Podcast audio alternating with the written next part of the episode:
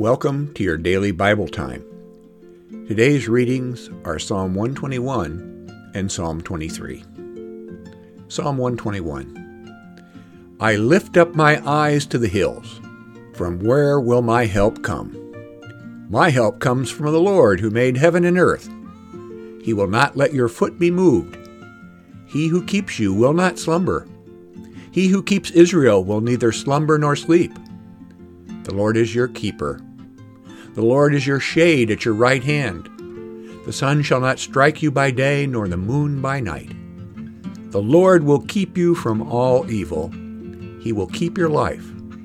The Lord will keep your going out and your coming in from this time and forevermore. Here ends the reading.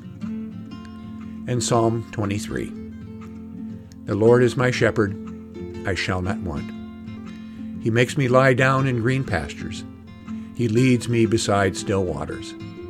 He restores my soul.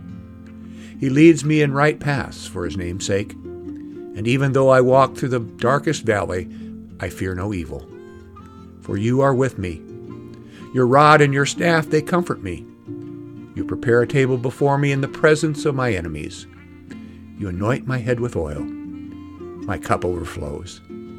Surely goodness and mercy shall follow me all the days of my life, and I shall dwell in the house of the Lord my whole life long. Here ends the reading. These two Psalms, 121 and 23, have given comfort and consolation to countless generations of God's people. Psalm 121 looks to the hills. Psalm 23 rests in the peace of a green pasture. Just hearing the music of these words and letting your mind dwell in the peaceful images can make you feel better in the worst of times. Say these Psalms today when you need to find a little peace. Let us pray.